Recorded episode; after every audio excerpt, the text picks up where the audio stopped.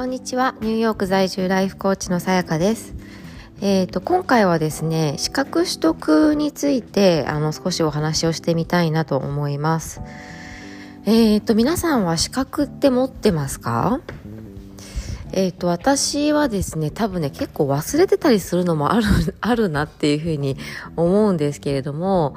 語学は英語とフランス語とドイツ語と中国語の資格を持っていたりとか、免許は持っていて、免許は日本ので、アメリカのは一回中学在にいた時に取ってたんですけれども、それがもう失効してしまっているので今なくて、で、あとなんかあったかな、なんか取ってるかもしれないですけど、結構忘れちゃいますよね、使ってないと。で、今コ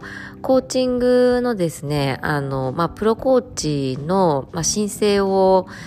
すべく一昨日かな、そのテスト用のコーチングセッションを行って、でちょうど今朝提出をしたところなんですね。で、コーチングの資格っていうの多分いろいろあって、それぞれのこのコーチングの学校が出しているものとか、あとはその国際コーチング連盟といって、コーチングのその、なんて言うんでしょうね、国際コーチング連盟が定めているコーチングとはというものをしっかり遵守した上で、彼らの定める質というものを担保するために認定している機関が、一番コーチングでは大きい機関があって、で私は基本的にはそこのコーチングをそこに認定を受けた学校で学んで、私は資格を取得するということを選択をしたんですね。で、そもそもコーチって別に資格がなくてもできるんですけれども、やっぱり資格あるないは別として、やっぱり学ぶっていうプロセスは絶対必要だと私は思っていて、なんて言うんでしょうね、結局10ヶ月間かかったのかな、終わるまで。で、なんだかんだでもずっといろんなスキルとかマインドセットとか、こういう場合どうするとか、本当にいろんなことをもうめちゃくちゃたくさん学ぶんですよね。で、もう本当に私が選んだ学校は、もうノンストップでずっと勉強させてくれるみたいな感じで、提供してくれるものを全部吸収しきれるかなっていう感じくらい量があるんですよね。で、それを考えると、結構多分私の学校はものすごく重たい方なんですけれども、やっぱり学ぶことにはすごく意味があって、で、資格を受けるにもやっぱり基準があるわけですよね。ちゃんとコーチとして外してはいけないところを外しているかとか、っていうのポイントがやっぱり点数化されて、コーチングの勉強してればそれは大体わかるんですよね、どういうところで加点というかしてもらえるかっていうのは。で、そもそもそのコーチングの資格を取るためには、ICF といってその国際コーチング連盟が認定するものだと、最低でも100時間以上はもう有料のコーチングを、実際のクライアントと終えてないといけないんですね。で、私はその100時間はちょっと前にクリアをしていて、で、いるんですけれども、とにかく何をやるかというと30分のコーチングなんですよ。30分のコーチング で私は英語でコーチングを学んだので、英語のコーチングをやって、でそれを録音して、でしかもその30分きっかりって言われて、実はちょっとオーバーしちゃってるんで、そこがかなり心配ではあるんですが、もう30分までしかカウントされませんよみたいなことを結構口酸っぱく言われて、であとはそのやった内容をトランスクリプト、といって書き起こし、文字起こしをしたものを合わせて提出するんですね。で、そのトランスクリプションは実はその学校が提携しているところにお願いをしたら、1日ぐらいで帰ってきて、すごい綺麗な形で帰ってきたので、そのまま提出できる状態だったんですけど、要はその ICF っていうのはだから日本語で やるときも確か英訳しないといけないんですよね。でそれくらいちゃんと国際コーチング連盟っていうのは全世界どこでもその国際コーチング連盟の認定を出すときには、ちゃんとそこの質をを見るっていうことをしているので、かなり信頼感はあるかなと私は個人的に思っていて、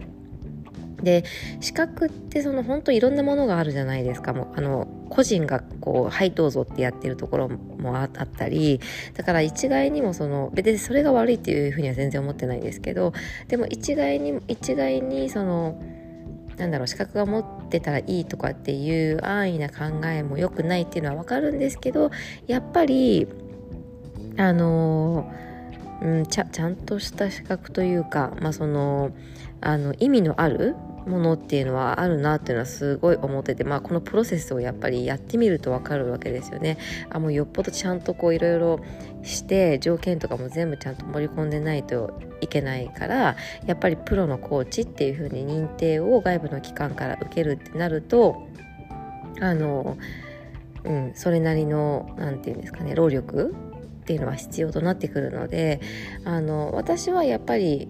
意味があるかなというふうに思ってます。何よりもやっぱ安心感ですよね。そのコーチがたくさんいる中で、コーチじゃなくてもいいんですけど、他にもいろんな人がいる中でこの人から学びたいっていうのがその資格も関係なく出てくれば全然いいと思うんですよね。この人だったら信頼できるなっていう。でそれがわからない時に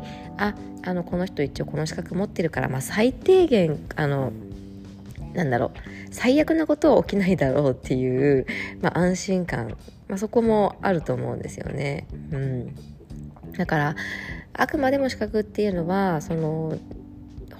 やる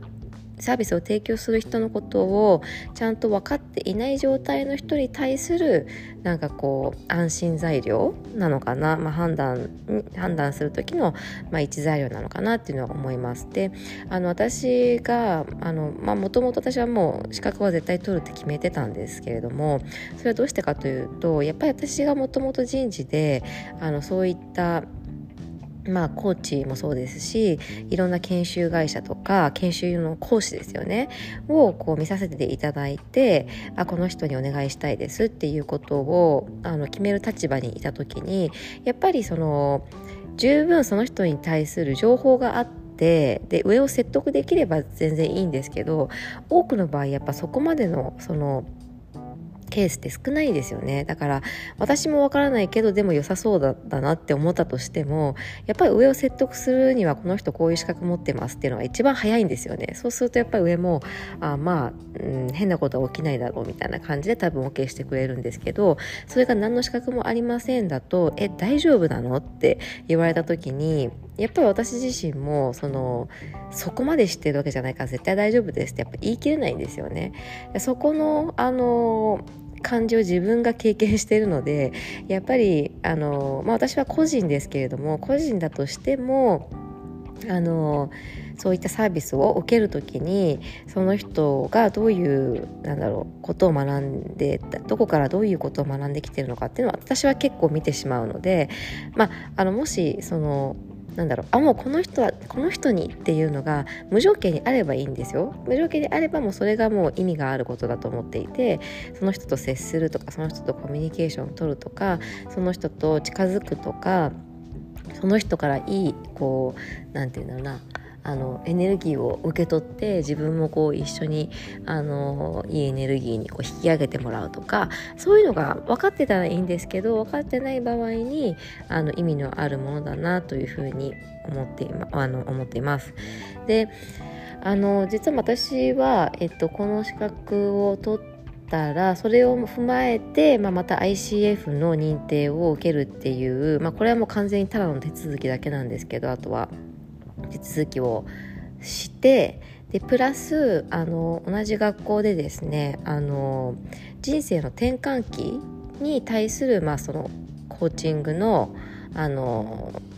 資格というかサーティフィケーションだから、証明書、証明書みたいなのが取れるので、それも取ろうかなと思っています。ちょっと資格マニアみたいな感じになって、それはそれでちょっと嫌なんですけど、でもやったらいただけるっていうことなので、それはいただこうと思うんですけど、そうでもやっぱりね、クライアントさんからしてみたら安心材料になるのかなと思うので、そこプラス、あとは私自身もこれからもそのしっかり学び続けるっていうことは続けていこうかなと思います。そう、資格取得の意味でなんかちょっとコーチングの資格に特化したお話になってしまったんですけれども、やっぱりなんか資格を取るときってそれなりにその認定試験とかがあって、それがあることによってより勉強をしたりとか緊張感を持ってその自分がプロだったらプロとかそういうことで、しっかり考えて勉強するので、そういった意味でもすごくいいかなというふうに思いました。別に私これ言ってますけど、資格がなきゃ全然ダメみたいなふうには全然考えてなくて、ただ今は割とその資格なんて別になくてもいいっていうふうに考えられて世の中になってきてると思うし、別にそれは全然否定しないんですけれども、だし、資格があってもなくても自信にはつながるケースもあるけど、根本的な解決にはならないとは思っているので、それ私も自身も身をもって体験したのでそうなんですけど、でもやっぱり改めて自分がそのプロセスを経てみて意味のあるものだなというふうに思ったのでシェアしてみました。もしなんか気になっている資格とかサーティフィケーションとかなんかそういうコースとか、あればぜひ一歩踏み出してみていただいたらどうかなと思います。今回も聞いてくださってありがとうございました。素敵な一日をお過ごしください。